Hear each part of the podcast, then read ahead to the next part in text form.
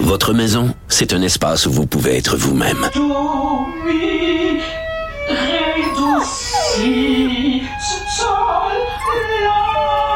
Elle mérite d'être bien protégée et vous méritez d'être bien accompagné. Trouvez la protection la mieux adaptée à votre maison avec Desjardins Assurance et obtenez une soumission en quelques clics sur desjardins.com.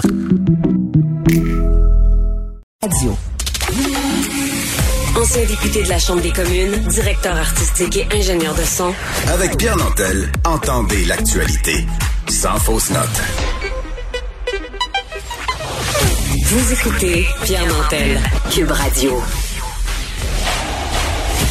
Dans l'arène politique, avec Rémi Nadeau.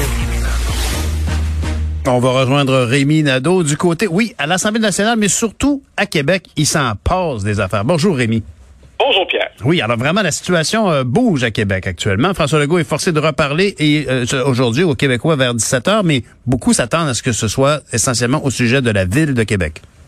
Oui, ben c'est ça, ça bouge et pas pour le mieux. Euh, malheureusement, là, de toute évidence, si François Legault prend la peine de sortir en conférence de presse, encore une fois à 17 heures pour la deuxième fois cette semaine, ce qui est complètement inhabituel. Euh, c'est parce qu'on va prolonger les mesures d'urgence temporaires, dites temporaires, mais qui vont qui vont être temporaires plus longtemps euh, pour Québec, Lévis, euh, Gatineau probablement aussi, mais on, on verra. Mais chose certaine, c'est que euh, on a appris hier en fin de journée, mon collègue Marc-André Gagnon euh, révélé qu'on devrait annoncer aujourd'hui pour la capitale nationale plus de 400 nouveaux cas. Hmm. Euh, pour remettre les choses en perspective, euh, vendredi dernier, avec 305, euh, on, on, avait battu notre record, notre triste record de la capitale nationale, qui était de 265 auparavant de, de la deuxième vague. Euh, quand tu viens de battre ce record-là et que là, on va rebattre le record, mais de, de plus que 30% plus haut, là, c'est, je veux dire, c'est, c'est, c'est on, peut, dire fracasser un record dans, dans ce cas-ci. Alors, c'est très inquiétant. Du côté de Chaudière-Appalaches aussi, là, euh, hier, on parlait de 142 nouveaux cas euh, pour euh, une région de cette taille-là. là. c'est, c'est énorme. Et puis, il semble que c'est inquiétant aussi de ce côté-là. Alors, ce qui m'étonne, c'est que, tu sais, rappelle-toi que je t'ai dit mardi matin, en parlant de la conférence de presse de mardi soir, qu'ils allaient sûrement prolonger les mesures temporaires comme le couvre-feu à 20 heures, Uh-huh. la fermeture des, des commerces non essentiels. euh, bon, dans notre secteur, étant donné que les, les chiffres étaient toujours très élevés. Et aux surprises, Horacio Arruda, euh, mardi, a plutôt dit qu'il y avait 98% des chances que lundi, le 12 avril, on puisse revenir euh, au rouge Hmm. normal parce Hmm. que Éternel jovialiste. Ouais, ben parce que selon lui, là, lui il parlait du traitement choc, mais de traitement de choc, mais que euh, selon lui, il savait que ça allait pas nécessairement amener une baisse rapide de- des nouveaux cas, mais que c'était pas comme ça qu'il fallait l'évaluer, puis que on allait probablement revenir en rouge normal. Donc, Hmm.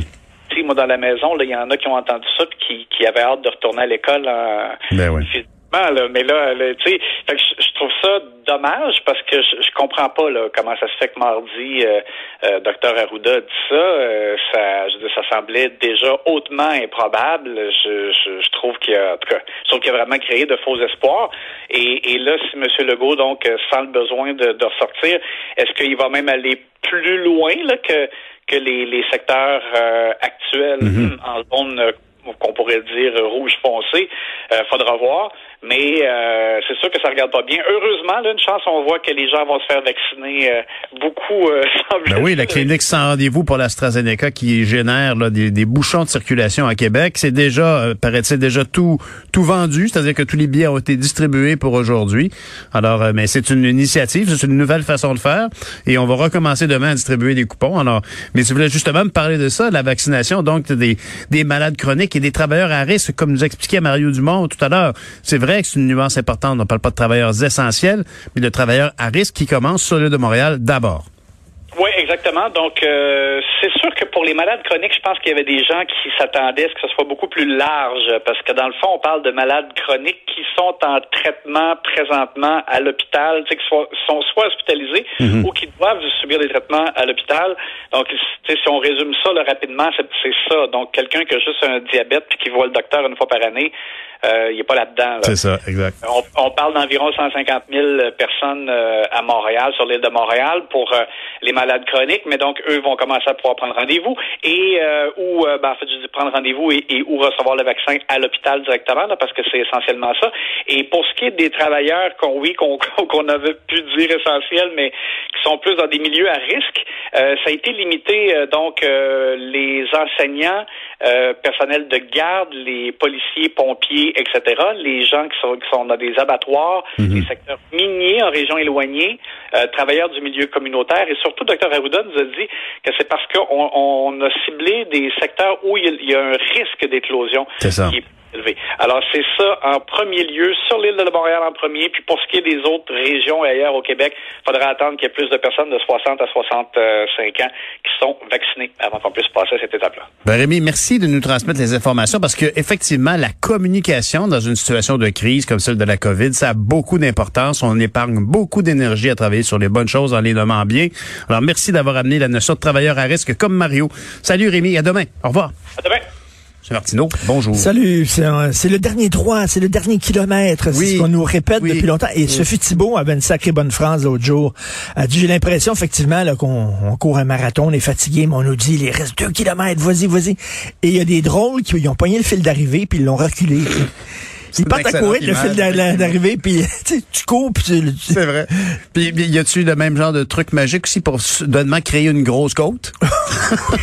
ça, non, c'est plus, c'est plus compliqué. C'est comme un mirage. Tu sais, là, tu promènes quand il fait chaud là, sur les routes, tu roules, tu penses qu'il y a de l'eau, là. Tu penses qu'il y a de l'eau, puis t'arrives, mm. puis ça disparaît, mais c'est vraiment ça. C'est un mirage. Bonne émission, M. Martineau. Merci. merci tout le monde. On se reparle demain matin. Au revoir.